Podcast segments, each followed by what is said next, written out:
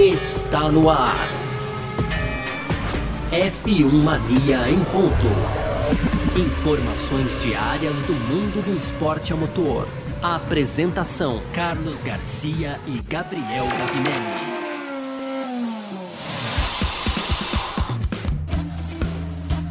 É isso, valeu demais pela sua presença, então valeu você que tá junto com a gente por aqui, começando nessa sexta-feira, dia 19 de novembro de 2021, mais uma edição do nosso Parque Fechado, aqui na F1 Mania, assim funciona, né? Termina as sessões da Fórmula 1 e você vem com a gente pro Parque Fechado pra gente debater tudo aquilo que tá acontecendo, tá certo? Lembrando, como a gente faz toda sexta-feira também, é o nosso Parque Fechado e o nosso crossover aqui com o nosso podcast F1 Mania em ponto, onde a gente tá aqui, né, de segunda a sexta-feira, sempre fazendo um resumo do que tá rolando aí no mundo do esporte a motor, tá certo? Valeu demais pela sua presença mais uma vez. Terminou agora há pouco aqui os primeiros treinos livres pro Grande Prêmio do Qatar, que acontece no próximo domingo, tá certo? E tivemos liderança dele, né? Valtteri Bottas da Mercedes, ele que fez 1 minuto 23 segundos, 148 milésimos, mais uma vez, digamos assim, o Valtteri Bottas se dando bem nos treinos livres no Mundial de Fórmula 1, no Mundial 2021 de Fórmula 1, né? Bom, vamos passar o resultado aqui, porque hoje a gente já sabe também, a gente tem a participação especial aqui no nosso Parque Fechado também, no nosso F1 Mania em Ponto, mas daqui a pouco a gente vai receber também o Gabriel Gavinelli, a Natália de Vivo e o estagiário da F1 também vai estar aqui junto com a gente, tá certo? Vamos lá, ó, resultados antes, lembrando que você que tá com a gente aqui no nosso YouTube, você pode deixar o seu comentário, a gente vai colocar na telinha aqui. Você que está com a gente no Facebook também da F1 Mania, muito obrigado. Você também pode deixar seu comentário para a gente pôr na telinha aqui. E agradecendo também você que está acompanhando a gente pelo Terra TV. Estamos na home do Terra, lá no terra.com.br, tá certo? Podcast F1 Mania em ponto. Tivemos liderança, então, de Valtteri Bottas com 23,148, como eu falei. Pierre Gasly tá andando bem, tá andando forte nesse final de semana. Fez 1,23,357, ficou a 2 décimos do Bottas. Terceiro, Max Verstappen, da Red Bull. Quarto, Lewis Hamilton, da Mercedes. O quinto foi o Lando Norris, da McLaren. Sexto, Lance Stroll, da Aston Martin. O sétimo foi Yuki Tsunoda, da AlphaTauri. Oitavo, Sérgio Pérez, da Red Bull. O nono, Sebastian Vettel, da Aston Martin. Décimo colocado foi o Carlos Sainz da Ferrari, tivemos em 11º aí o Esteban Ocon da Alpine, 12º Fernando Alonso também da Alpine, 13º Charles Leclerc da Ferrari, 14º Daniel Ricciardo da McLaren, o Kimi Raikkonen foi o 15º com a sua Alfa Romeo, 16º George Russell da Williams, 17º Antônio Giovinazzi da Alfa Romeo, está se despedindo da Fórmula 1, a gente vai falar sobre isso aqui também nessa edição de hoje, né? A gente já deu notícia aqui na F1 Mania em Ponto essa semana, mas a gente vai falar sim. Nicolas Latifi da Williams foi o 18º, Mick Schumacher foi o 19º colocado, e olha só, hein, não sei se fez falta, não sei se não fez, mas Nikita Mazepin sequer participou dessa sessão de treinos, tá bom? Deixa eu já dar um abraço aqui, ó, a Well Played tá junto com a gente aqui, o Vitor Alves também, que faz parte do nosso grupo de membros, também o Aislan Pacheco, Rafael Enoch, que também faz parte do nosso grupo de membros. O Mário Jorge também tá junto aqui, o Victor Alves, falei do Victor, né? Então tá bom, então tá certo. O Mário Jorge tá falando que Bottas, eu vi Max em primeiro, Max liderou o primeiro treino livre, na verdade, né? E esse segundo treino livre agora ficou nas mãos do Valtteri Bottas, tá, Marião? Obrigado aí pela participação também. Bom, enquanto a gente aguarda aqui a Natália de Vivo, também o Gabriel Gavinelli, deixa eu aproveitar para chamar, eu tô vendo ele na telinha aqui, se ele fizer um joinha, porque tá tudo certo, já pode chamar, então tem joinha, beleza. Vamos lá então, chamando aqui o nosso convidado especial dessa sexta-feira, agradecendo demais pela presença dele que tá junto com a gente aqui, tá bombando, tá arrebentando nas redes sociais aí, com conteúdo, com descontração também, porque é uma coisa que ele mostra muito pra gente, que assim, a gente tem que levar a vida a sério, mas um pouco de descontração faz super bem pra alma, né? Estagiário da F1, obrigado pela sua presença nessa sexta-feira aqui, meu irmãozinho. Fala, Garcia. Primeiramente, como é estagiário, vamos ver se tá tudo funcionando. Você me ouve direitinho? Sim. Tá tudo certo? Agora sim, agora tô te ouvindo. Eu não tava, mas agora tô. Perfeito. Cara, eu que agradeço o convite. É sempre especial poder ter o trabalho reconhecido e ser convidado para uma plataforma tão bacana quanto essa que vocês fazem na Filmania.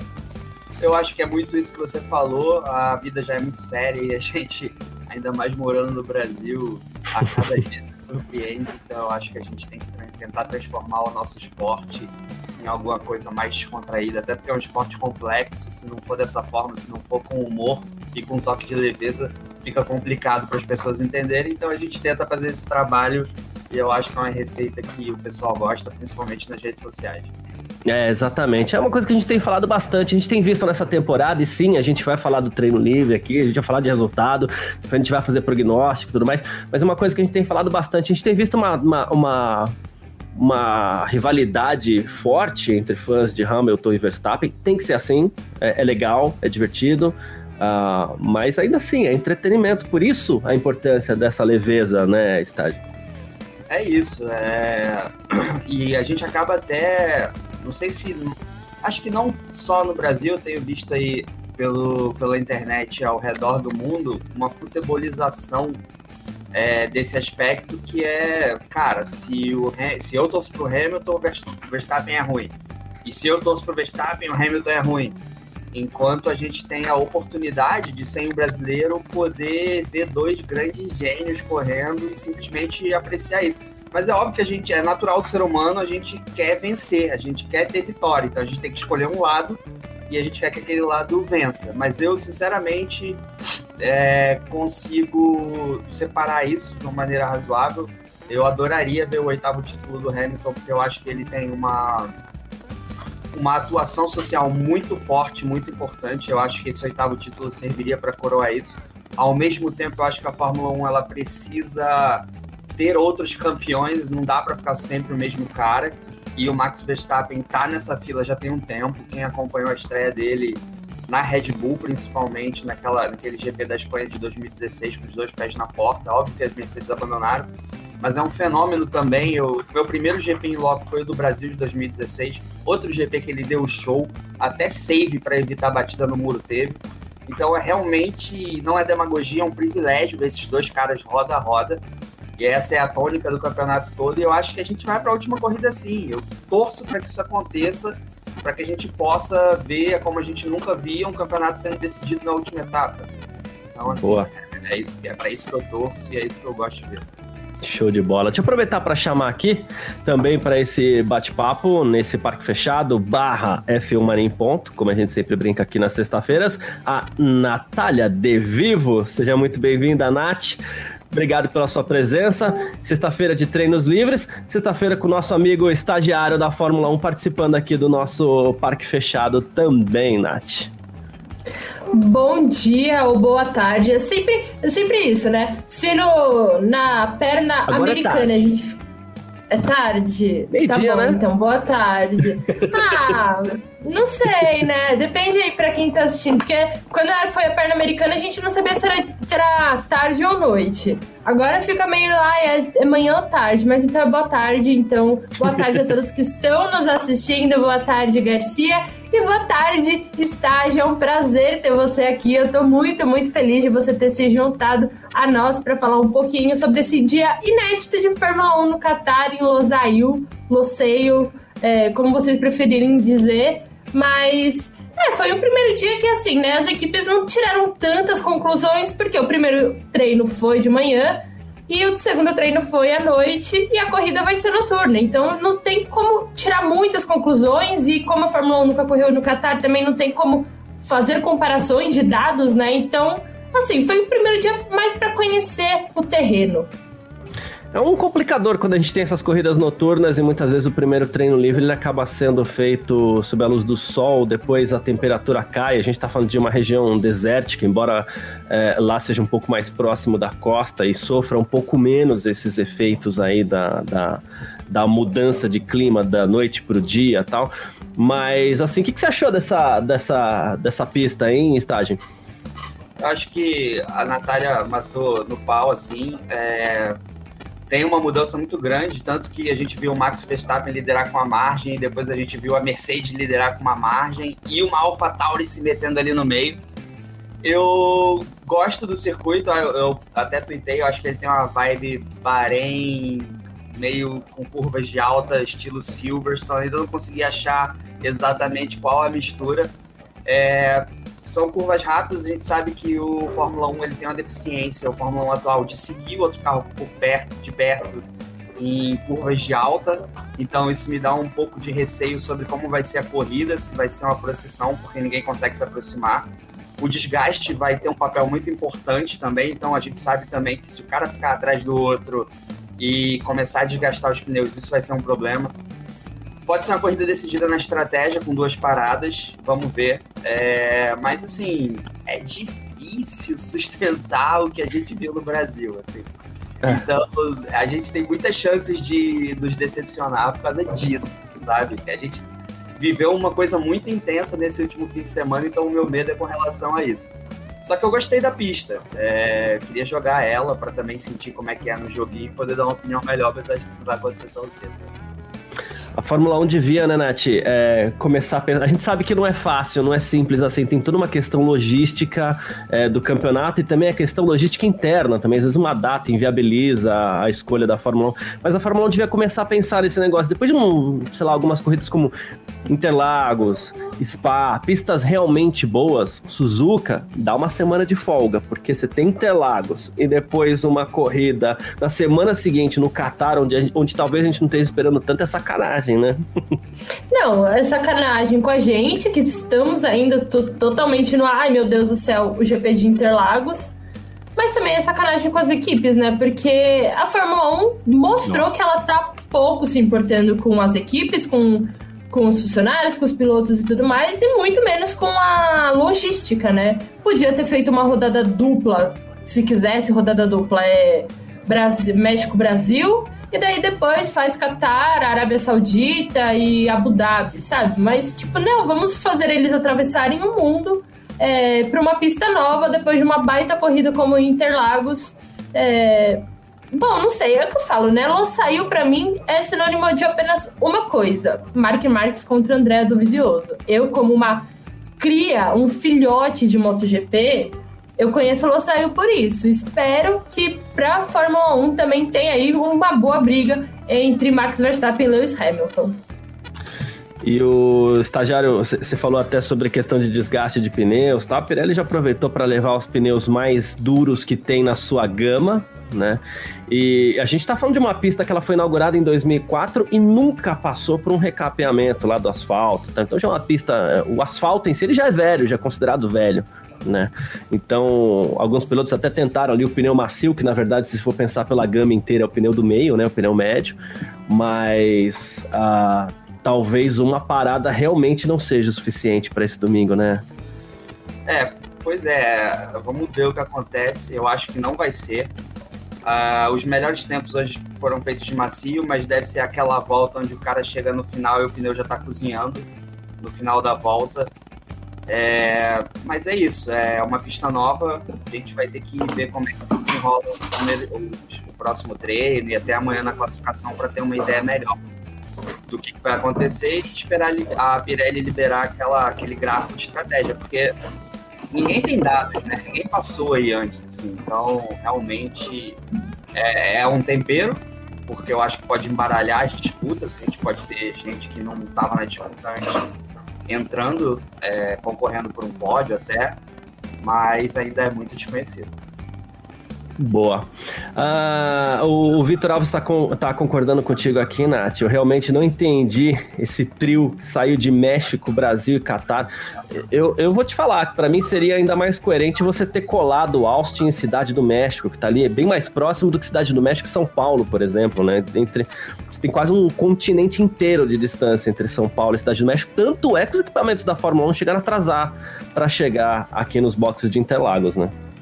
Sim, exatamente. E convenhamos, né? Ok, atrasou do México pro Brasil, mas ainda é menos pior atrasar do México pro Brasil do que imagina se atrasa do Brasil pro Qatar. As equipes iam estar montando box até agora, né?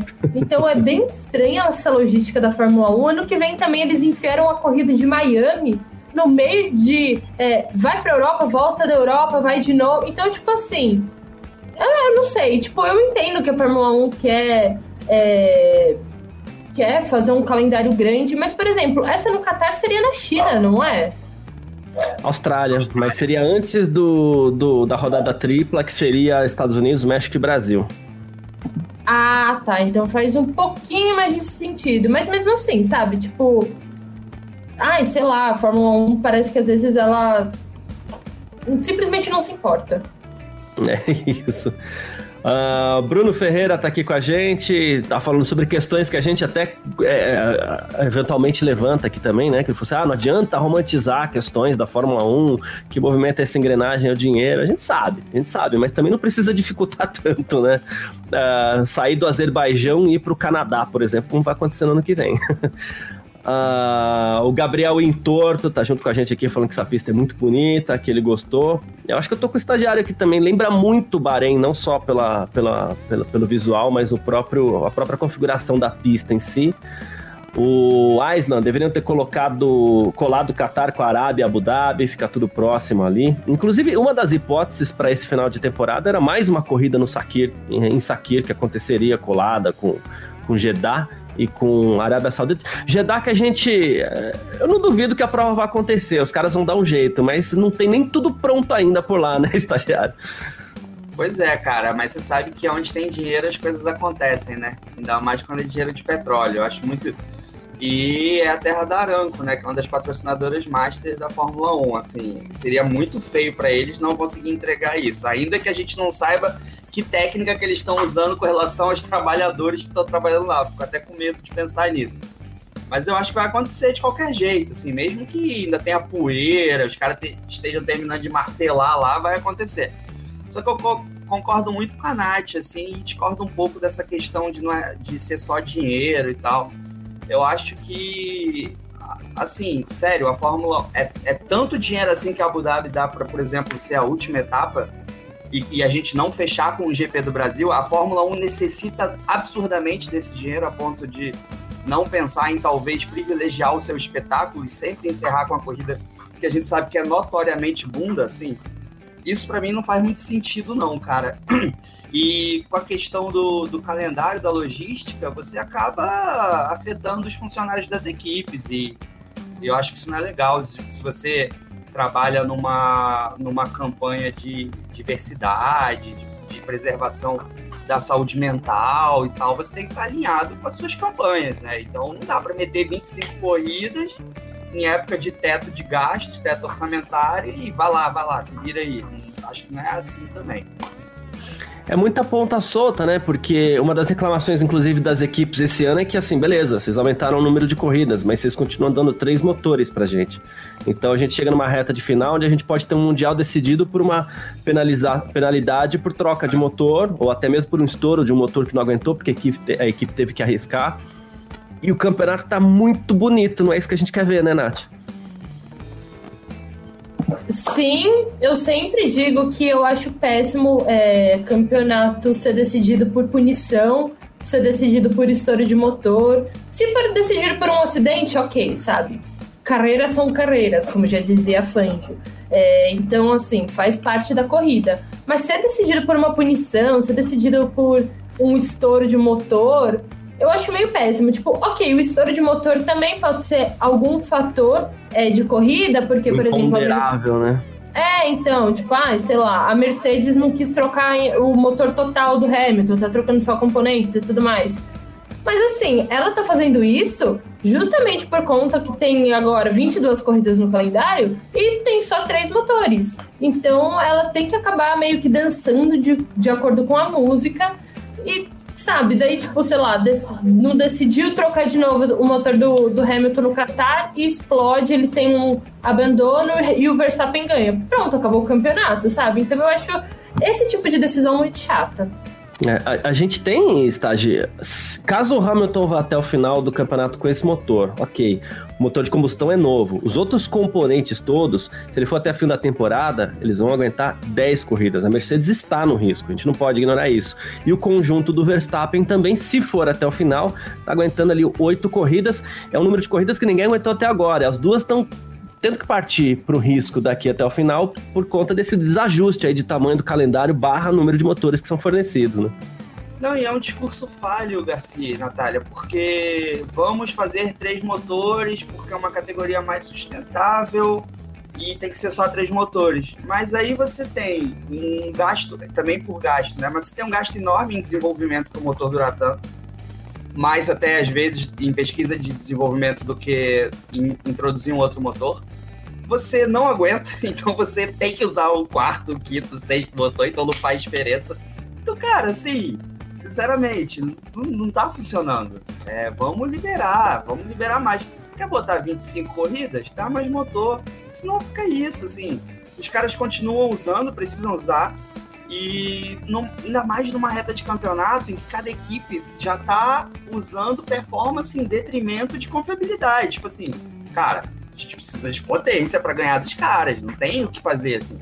É óbvio que, ao mesmo tempo, isso foi o motivo pelo qual a corrida do Brasil foi até emocionante, porque o Hamilton começou a perder posição, enfim, largou do 25º lugar, deu um tempero, mas eu também tô com vocês, eu acho que uma temporada dessa aí ser definida porque o cara perdeu 5 posições porque teve um problema no MGUH é surreal, assim.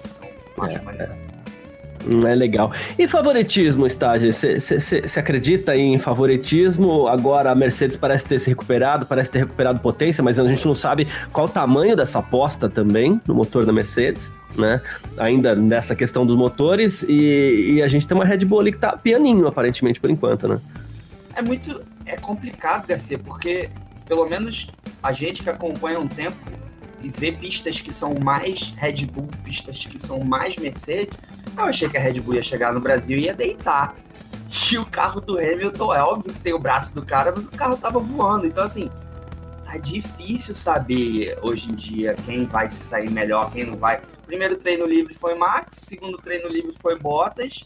Tá difícil. Agora, Hamilton tem a experiência.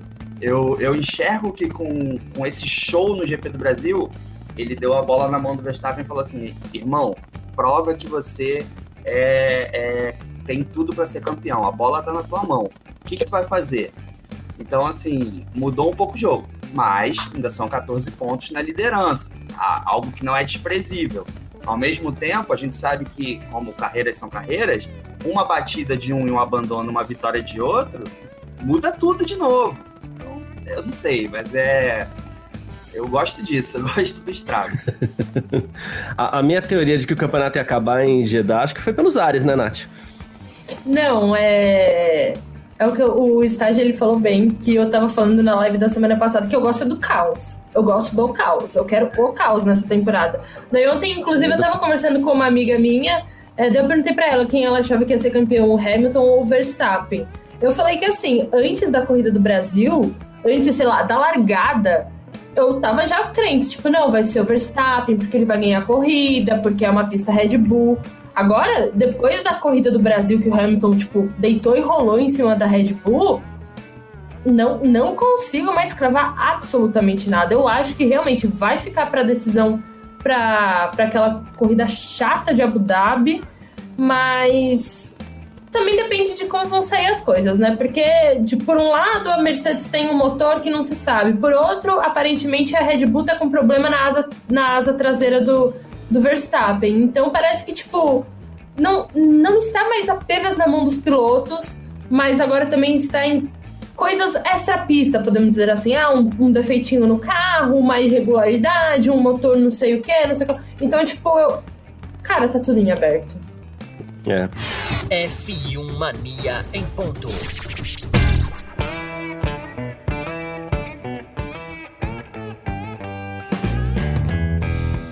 O Victor Alves aqui, inclusive, tá falando o que eu mais temia vai acontecer, esse campeonato vai acabar em Abu Dhabi.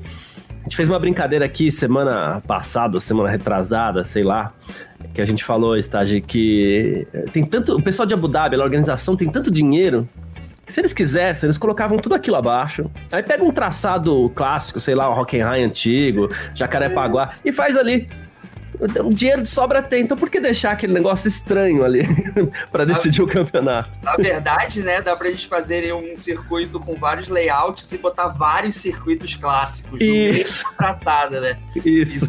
Hoje a gente vai ter um traçado Hockenheim-Paguá. Tipo assim, seria a corrida dos circuitos clássicos que já saíram da Fórmula 1 e não tem como arcar com a despesa do show.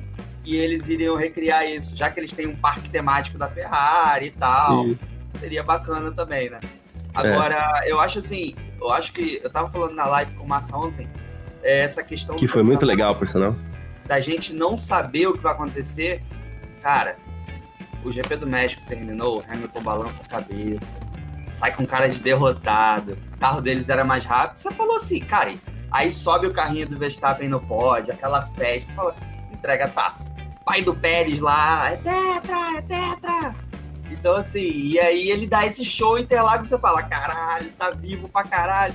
É difícil, cara, tá difícil, assim. Tudo que a gente pode fazer é tentar com base em alguns elementos da previsão, mas eu nunca cheguei num campeonato, assim, tão incerto de saber o que vai acontecer. A gente criou aqui, semana passada, o Data Finger, né?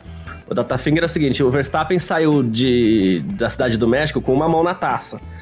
Se vencesse Interlagos, ele tinha uma mão e 4 dedos. Né? Agora ele tá com 3 dedinhos no máximo, né? Isso, 3 pra 2. Isso, é. É o Data Finger da reta final do Mundial aqui.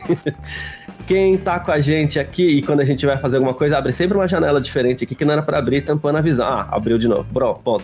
A Carol Polita tá aqui, ó. Tá junto com a gente. Ai, quanta gente linda e inteligente nesse YouTube, meu Deus. Um beijo pra você. Carol sempre. Isso, fantástico. Ela participou com a gente aqui também de um parque fechado no México, né, Nath? Cidade do México, não foi? Acho que foi, sexta-feira. Foi.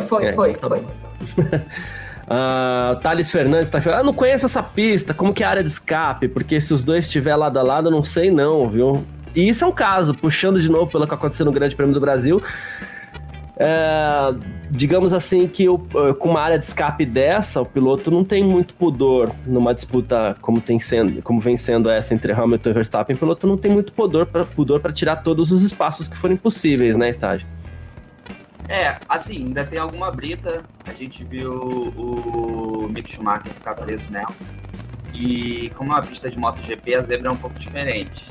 Elas têm afetado um pouco os carros, algumas pessoas sofreram com isso, então assim, os caras vão ter que ter cuidado na hora de disputar essas posições, porque senão estraga assoalho, estraga a asa dianteira, e com a dependência aerodinâmica desses carros de hoje em dia, vai arruinar a corrida, porque tirando a asa dianteira, a gente sabe que o resto não troca, né? Então, eu acho que eles vão pensar 2 vezes antes de jogar um ou outro, quer dizer, jogar até vão, mas eles mesmos abusarem dos limites. Boa. Você acredita em mais algum toque daqui até o fim da temporada? Mais algum toque? Mais alguma polêmica? Alguma coisa envolvendo, sei lá, por favor, investiguem, quero punição. E aí, Nath? Se não tiver um a cada corrida, eu vou achar estranho, porque eu acho que nessa reta final os nervos estão à flor da pele, o Verstappen está testando muito o limite...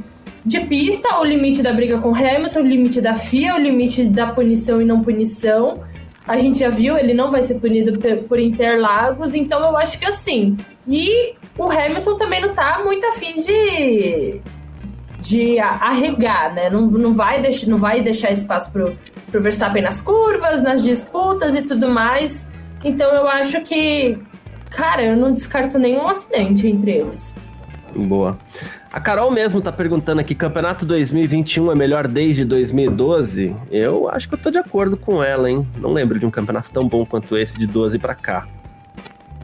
Eu vou dizer que, na verdade, talvez o campeonato 2021 seja o melhor desde 2008, na verdade.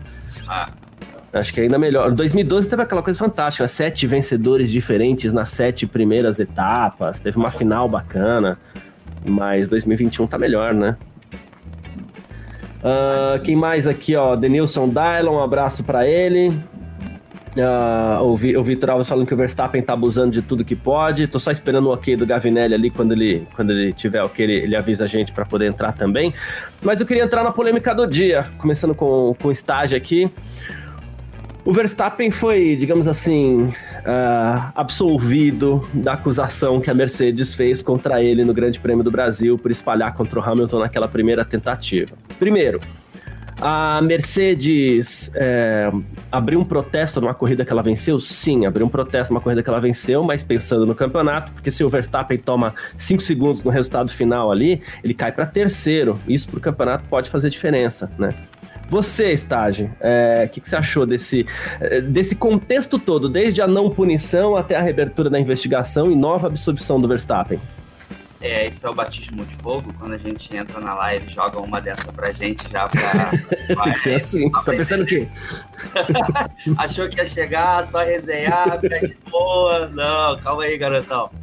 Cara, eu começo a ver, né, porque eu sempre gosto de acreditar na verdade das pessoas, então quando o comissário diz a gente julga só o incidente por ele mesmo e não as consequências, eu acredito nisso. Depois eu começo a ver que é um pouco de balela, e eu também começo a ficar incomodado com a mudança de comissários ao longo das provas, porque eu acho que aí você começa a perder consistência, não tem muito o que fazer.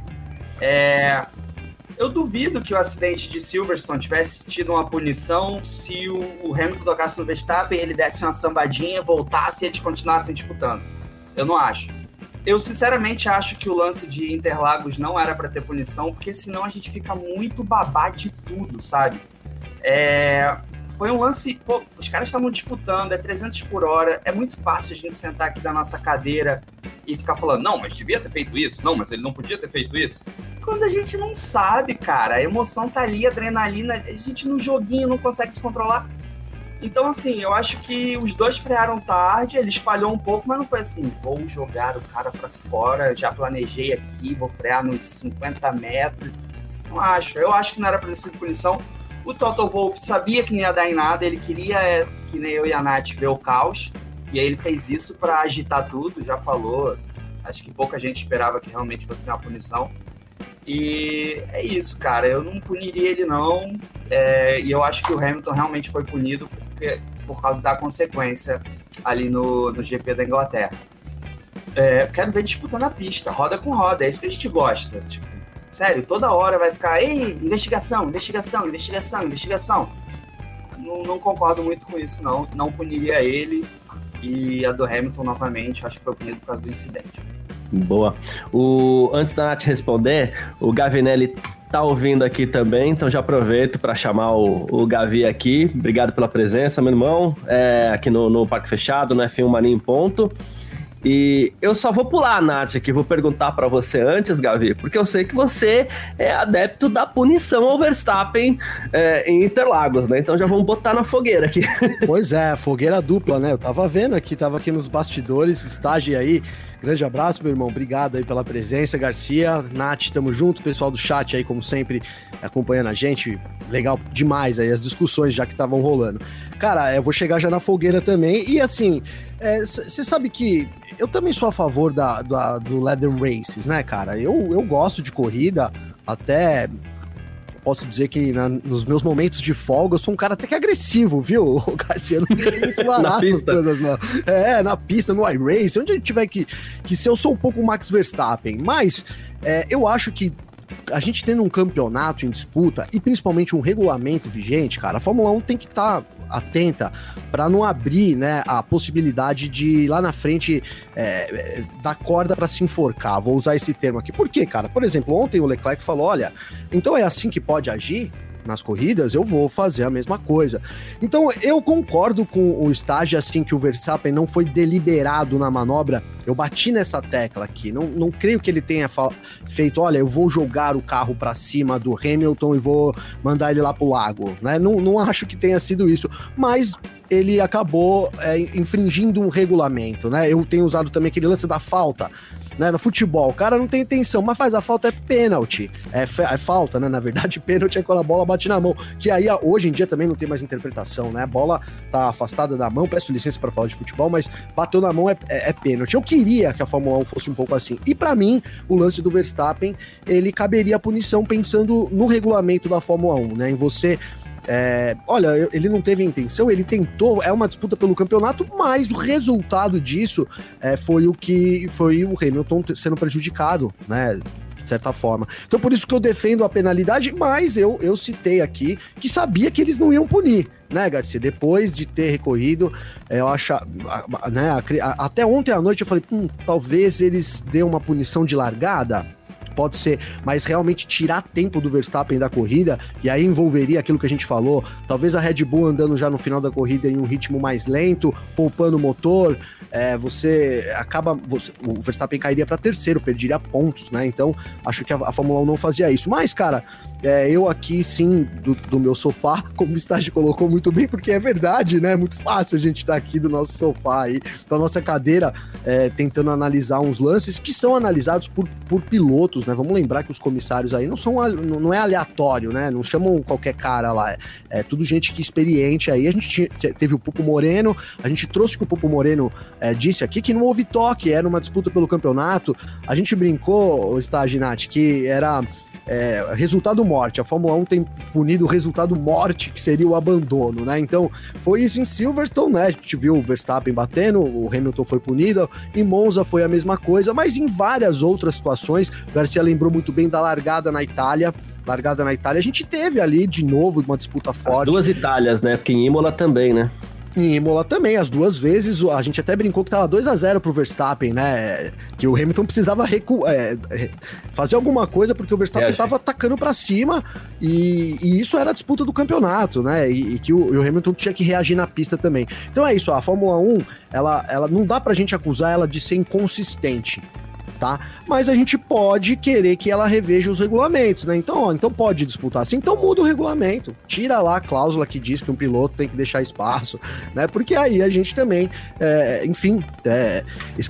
esclareçam as coisas, né? Como tem sido, por exemplo, o lance dos limites de pista, né? Hoje eles esclareceram de novo que todas as curvas, hein, Garcia? Agora, né, todas as curvas vão gerar limite de pista, muito porque são muito rápidas. Então é isso, a gente quer transparência, esse é o meu pedido aí, mas eu sabia que a FIA não ia punir o Verstappen nesse incidente aí, depois da corrida ali. E a Nath ficou por último, porque eu já sabia que o Gavi tinha uma opinião diferente, ela vai ficar com áreas de juiz agora, né? Traga toda a tua autoridade aqui, Nath, mas eu quero acrescentar essa questão que o Gavi falou, que é a questão da coerência. O que a FIA vai punir, o que a FIA não vai punir. E aí tem essa questão, ela tem punido quando tem toque.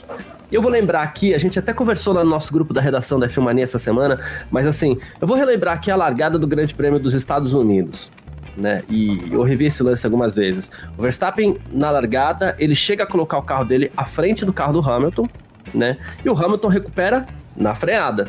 Na freada ele retoma a ponta. Aí o Verstappen joga duro contra ele e ele... não deixa nenhum espaço pro Verstappen também. Passou batido. A FIA não puniu. Por quê? Porque não teve toque, não teve prejuízo de ninguém, não teve resultado morte, como a gente estava brincando, né? Então fica a batata quente para você agora, Nath.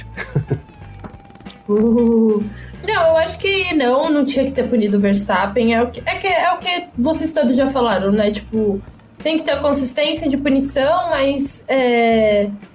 Cara, eles estavam brigando, sabe? Não foi nada, tipo... Eu acho que talvez valeria mais uma punição por aquele zigue-zague que o Verstappen fez umas voltas depois do que por esse lance da curva do... Foi da curva do Sol? Qual que foi a curva? A curva... Foi do lago. Do lago, isso. Na curva do lago. Então, assim... Acho que não realmente não valia a punição. A gente só tem medo de falar isso, né? Porque... as opiniões da internet estão borbulhantes, né? Ai, porque o Verstappen é sujo, Red Bull comprou a FIA, ai, porque eles estão roubando título pro Verstappen. E não é isso, sabe? Tipo, é só realmente foi um lance de corrida. O Verstappen falou que se ele tivesse girado mais o volante, ele teria rodado. Isso a gente não sabe se pode ser verdade ou não, mas tipo... Cara, sei lá, o Toto Wolff mesmo falou que ele já não esperava que viesse essa punição, mas que traria o debate. Cara, é um debate que realmente vale a pena, sabe? Todos os pilotos estão muito revoltados do Verstappen ter saído impune e tudo mais, mas é um debate que realmente vale a pena, sabe? Tipo, o Verstappen realmente foi sujo? Eu sinceramente acho que não. Boa.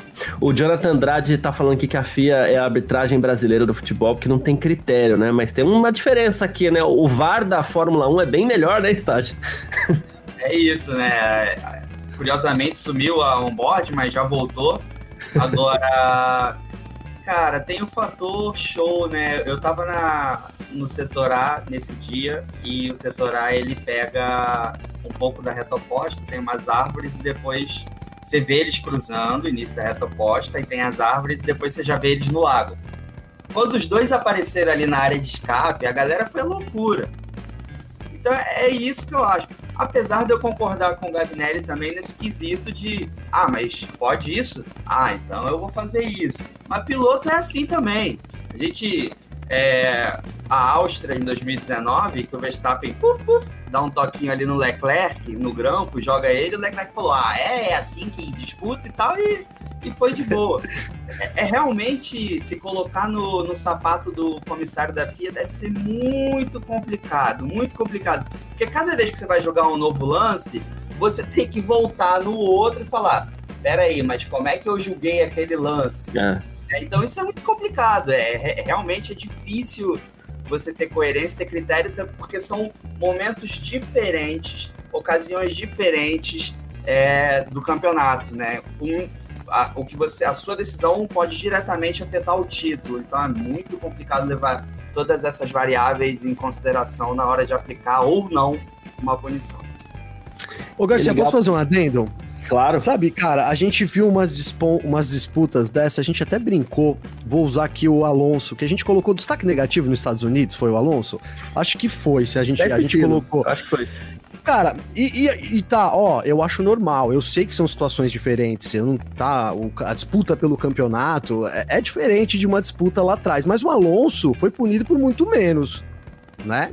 Nesse critério de empurrar para fora da pista ali, ele ficou louco atrás da Alfa Romeo, né? Tomou um passão, agora eu lembrei, tomou um passão do Raikkonen, aí ficou doido ali, foi para cima do Giovinazzi, que não tinha nada a ver, tacou o Giovinazzi para fora, foi punido. Então, assim, claro, o Alonso ganhou a punição usando os limites de pista, né? Não, sim, ele perdeu a punição. O Raikkonen fez isso com ele... e aí ninguém fez nada. Ele reclamou, aí depois ele falou, mas o Raikkonen pode? Então, o Raikkonen pode... Ele não, né? O representante da Alfa Romeo junto com a FIA, mas qual é? Na mesma corrida, voltas depois, mudou o critério do 27. Então é isso, cara, a gente dá pra esperar, eu concordo muito com vocês aí que a FIA vai tentar interferir ao mínimo nessa disputa, e acho muito bom isso, cara. Aí você vai falar, pô, Gabriel, então tudo bem se um cara sair batendo no outro aí amanhã... eu não acho tudo bem, mas a gente tá caminhando pra um tudo bem, né, cara? Porque o que vai acontecer se o Hamilton faz a mesma coisa aqui agora, nessa corrida? A FIA vai punir o Hamilton? Né? Enfim, eu acho perigoso, da mesma forma que vocês estavam colocando aí, que é perigoso a gente ter um campeonato terminando, e lamentável, além disso, um campeonato sendo decidido por causa de uma troca de um MGU, HK, né, o estádio colocou dessa forma, e é verdade, são tantas siglas aí, e isso pode decidir o campeonato, mas eu também acho perigoso a gente ter um campeonato decidido por um lance assim, né, que pode passar batido, né, e aí a FIA abre esse precedente, cara, então... De novo, consigo entender completamente, eles vão deixar o jogo rodar, mas espero que os pilotos aí eu vou apelar para a consciência dos pilotos, né? Tenham consciência para a gente ver uma briga decente aí nesse final, né? Para que no fim a gente não... evite, e vai surgir, tá? Evite dizer, olha, mas o Verstappen, igual a Nath colocou agora aqui, muito bem, já tem muita gente falando, o Verstappen é sujo pra caramba, esse campeonato, se ele ganhar, aí vai ser sujeira, aí compara com o campeonato do Schumacher, né? Ou então com o do Rio, eu não queria isso, né? Mas, cara, o que eu quero também não significa nada. É um campeonato muito disputado, talvez a gente tenha assim, um lance tão polêmico assim para decidir, e é isso, cara, não tem muito o que fazer, ninguém vai recuar mais, nem Verstappen nem Hamilton vão recuar, eu acredito eu. Posso falar só uma coisinha? Claro, vai lá, Nath. Não, é só um comentário mesmo, que a Carol Polita, ela colocou, nossa, seria tão legal se alguém explicasse essas siglas Sigam, então, a Carol Polita no Instagram, no Twitter, porque ela faz threads muito boas, explicando o beabá. O beabá não, ela explica partes técnicas da Fórmula 1 que nós, leigos, não entendemos, mas ela faz como se... Ela faz a gente se sentir o próprio engenheiro de Fórmula 1, entendendo absolutamente tudo. Então segue a Carol lá no Twitter, porque ela já explicou também, né? Entre um comentário ferrarista e outro, né? Ela tá lá sempre explicando. Entre uma ilusão de ferrarista e outra. É verdade. Não, mas o legal da Polita é que realmente ela sabe traduzir muito bem, assim. Ela explica muito bem, é legal. Polita, com 2 T's, underline C. Tá, gente? É o Twitter da... com Polita. Isso aí. O Well Played, ele tá falando aqui sobre essa disputa ainda. Ele falou assim, olha, lembrem da disputa em 2008 entre Massa e Kubica. Várias regras rompidas e tivemos uma batalha incrível. A FIA não se meteu. GP do Japão de 2008, chuva, muita chuva em Fuji. E os dois... pra lá e pra cá, não existia limite de pista, na verdade, naquele momento, né? E eu até vou fazer justiça, porque eu fiz um comentário essa semana lá no grupo de redação, e acho que eu fiz esse comentário aqui na Filmania em Ponto também, que eu falei, não dá pra gente aplaudir a disputa entre Massa e Kubica e criticar a disputa entre Hamilton e Verstappen, tem que ser uma coisa ou outra, né? E aí eu vou até fazer uma menção aqui ao Gabriel Lima, que ele falou assim, mas aquela disputa foi horrível, e várias regras quebradas. Não entendo como até hoje não teve punição, né? É claro que ali foi um pouquinho exagerado, mas existe um pontinho de comparação. E a única coisa que eu acho é isso, a gente tem que ter a coerência de ir sempre pelo mesmo caminho. Não dá pra aplaudir um e criticar o outro, né? E aquilo todo mundo aplaudiu, então tem que aplaudir agora também. É assim que eu penso. Mas são momentos, e até entrando um pouco nesse assunto, Stade, a gente tem uma efervescência aí, né, no assunto Fórmula 1 de novo nas redes. E é curioso, aqui no Brasil, a gente tem a F1TT aí, como a gente fala, e você se comunica muito bem com esse pessoal, não tem piloto brasileiro disputando a Fórmula 1. Dá pra gente comparar um pouquinho com aquela história do pessoal que tá aqui no Brasil, mas torce pra Real Madrid, Barcelona. Barcelona não, porque Barcelona tá mal, né? Mas assim, é Real Madrid, o Arsenal, enfim, a turma torce pros times de lá hoje em dia também, né? É, mais ou menos, porque você não tem um campeonato brasileiro de Fórmula 1 nem pra dividir isso. Justo. Mas cara, é uma coisa incrível, assim, eu fico feliz que isso aconteça, isso é bom para todos nós que estamos aqui produzindo conteúdo, né? Nosso trabalho ganha um espectro maior, e eu acho que foi um acerto muito grande da Liberty, dos americanos em geral, porque aí a gente tem também a Netflix, que criou essa aura de popstar em cima dos pilotos. Então, assim, a gente tinha pessoas tirando foto com... A gente tinha pessoas aplaudindo os mecânicos. Os mecânicos saíam da área de embarque. Michael Masi, tira uma selfie comigo. Coisas que a gente não viu no ano passado, ou há 2 anos. Imagina se a gente tem um Pietro que seja na raiz. Como que isso seria? Sabe? Eu acho isso muito bacana. Eu acho que foi um acerto muito grande.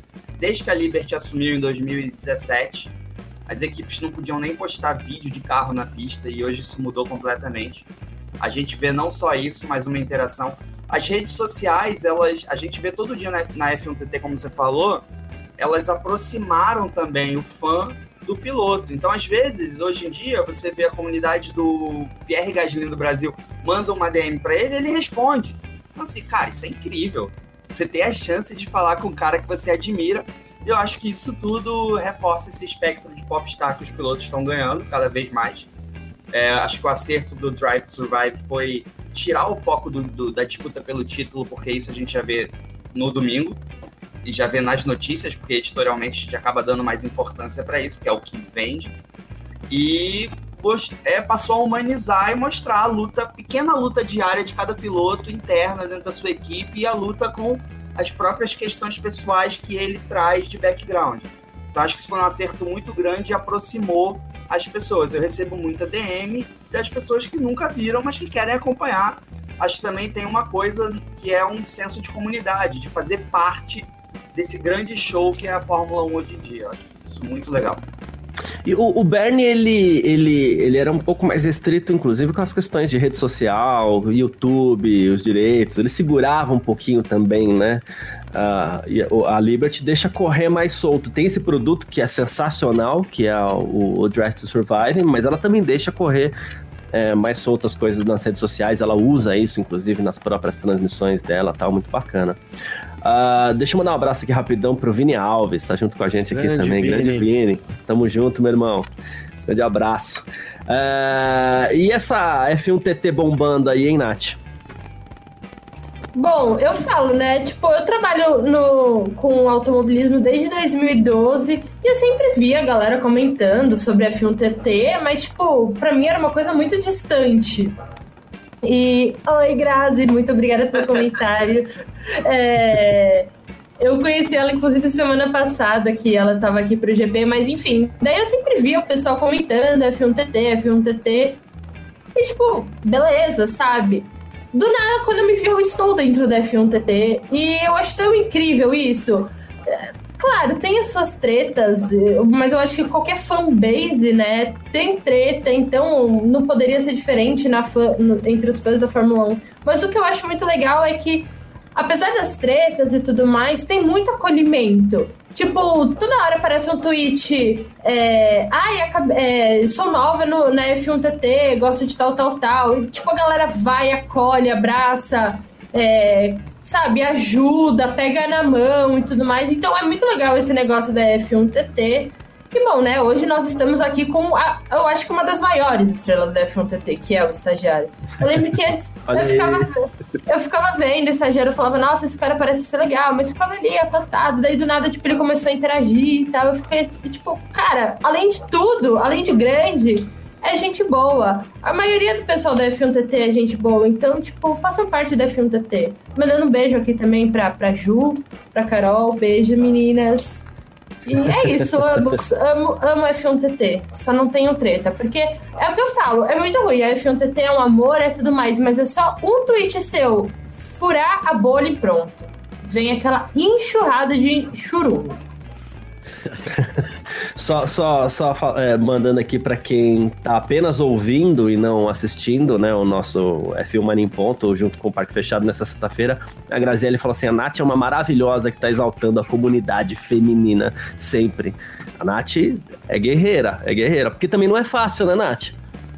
Pô, cara, ontem teve um episódio super chato num grupo de automobilismo que eu tô, que estavam comentando sobre o Lewis Hamilton, e tinha uma menina que ela estava super empolgada, super defendendo tudo que ele tem feito dentro e fora da pista, e daí chegou um cara, tinha um monte de homens defendendo ele, daí chegou um cara pra essa menina, foi tipo, cara, destruiu ela, sabe, tipo, humilhou, xingou e tudo mais. E é isso que eu falo, sabe, eu tenho meu projeto do Elas na Pista, que é focado nas mulheres no esporte a motor, mas o que a gente luta não é apenas mulheres para chegarem na Fórmula 1, mulheres no automobilismo, é para se ter...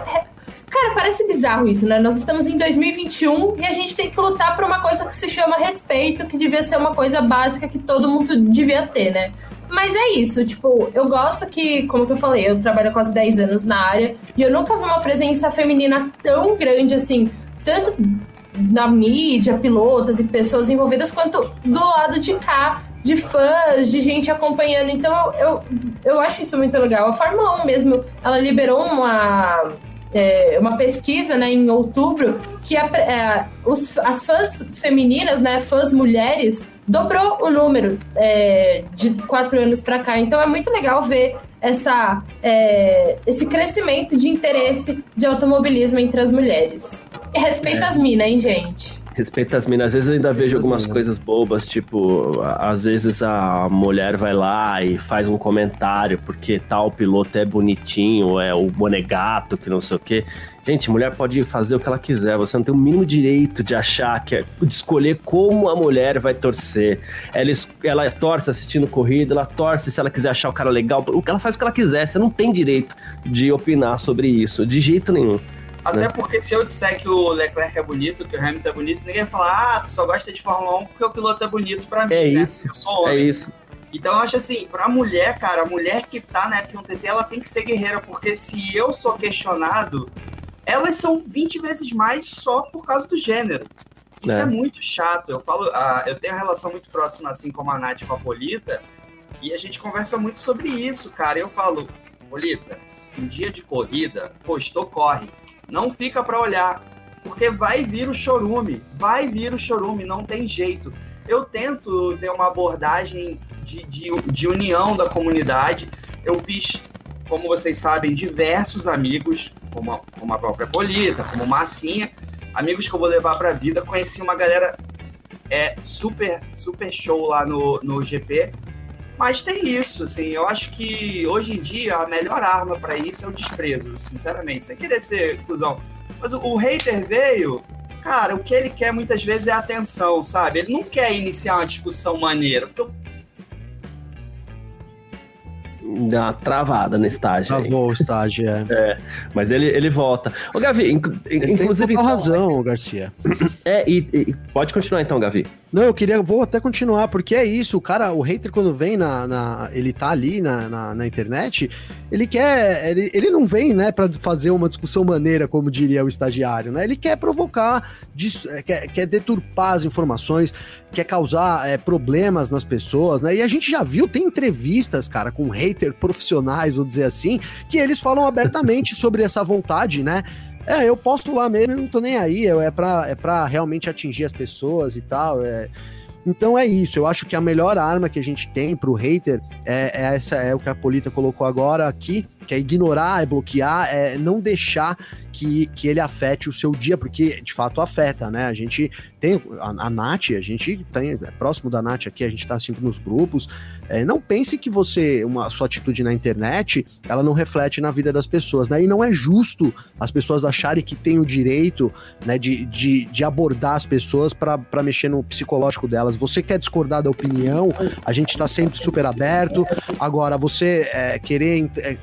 colocar méritos sexistas na jogada, cara, a gente tá em 2021, infelizmente isso não chegou ao fim, né, mas eu acho que é isso, a gente tem que bloquear esse tipo de informação e, claro, combater, né, como a Natália falou, respeita as minas, eu acho que isso não, é igual a gente fala do racismo aqui também, né, não é uma coisa pra gente, olha, eu não sou racista, não basta ser não racista, você tem que ser antirracista, né, então eu acho que é isso, né, não basta só respeitar, você tem que lutar também para que sejam respeitadas. Eu acho que é isso e acho que a Nath representa muito bem, falo abertamente aqui nas reuniões do F1 Mania, pra Nath também, ela representa muito bem as mulheres, assim como o estádio representa muito bem aí essa F1TT maravilhosa, diga-se de passagem. Eu preciso de fato me inteirar muito, eu sou um cara meio antigo aqui, eu tenho dificuldade de acessar o Twitter, sabe? Mas eu ainda chego lá, viu, Garcia?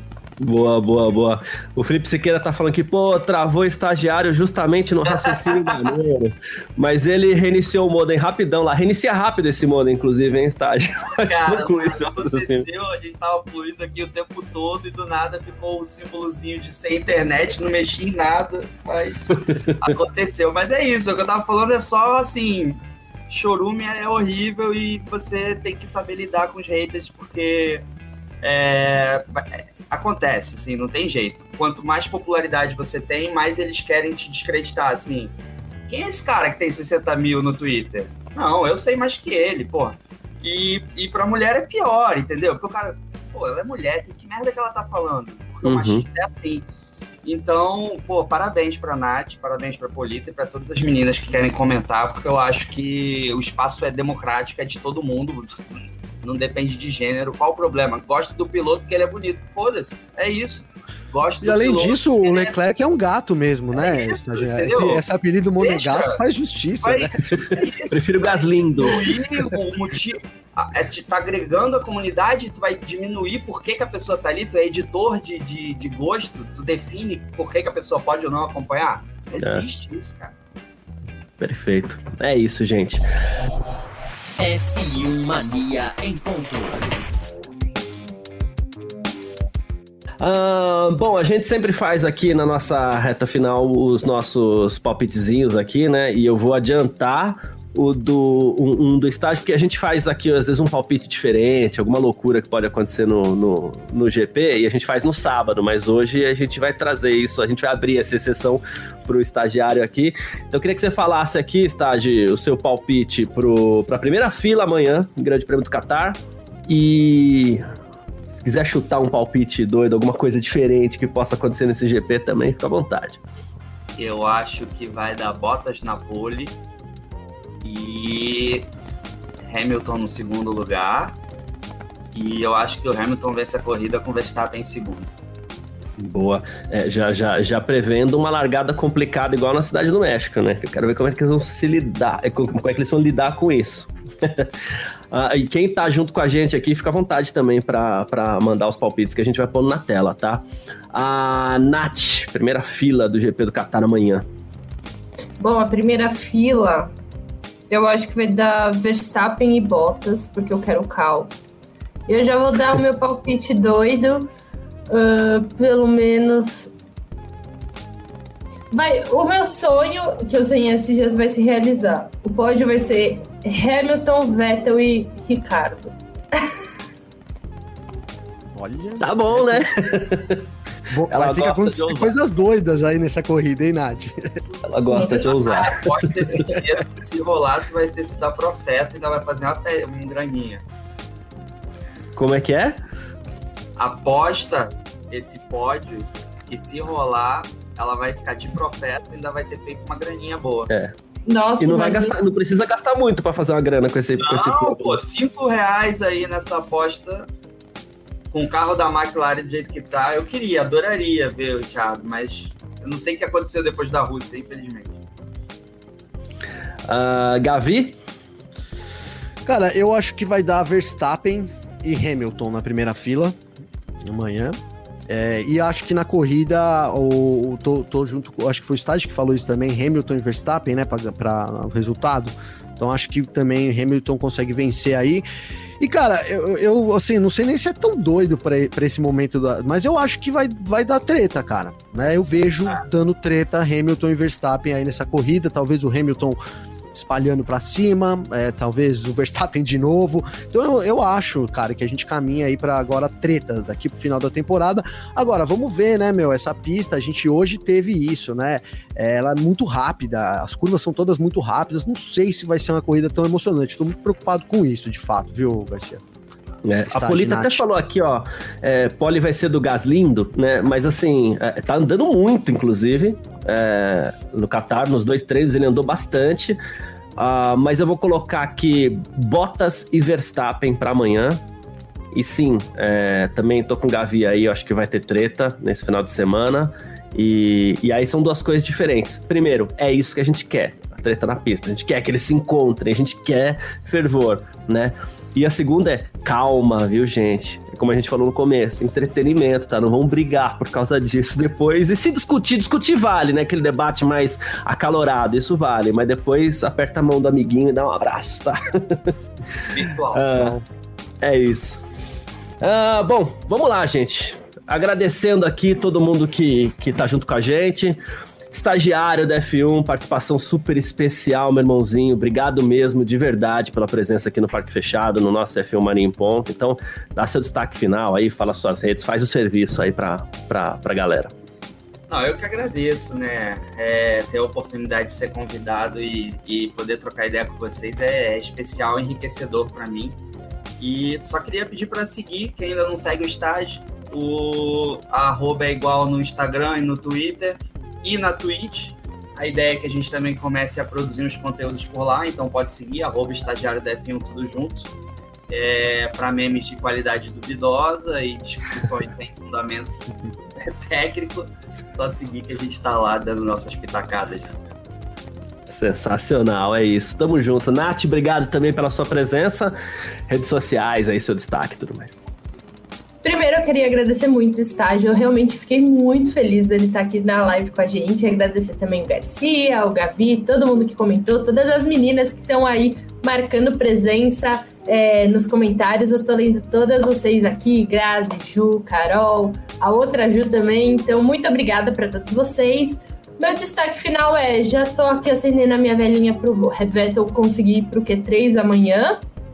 E quem quiser me amar na F1TT, porque de hate já tem muitos, é só me seguir lá no Instagram, no Twitter, que é @itsme, como eu sempre digo, igual o Mário, itsme, Caia, C-A-I-A.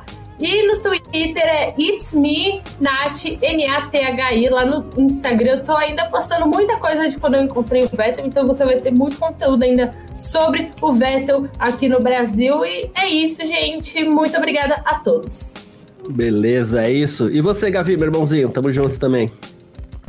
Opa, acho que cortou, mas você me chamou, né, cara? Eu queria primeiro agradecer o Estágio, cara, dizer que eu sou fã dele.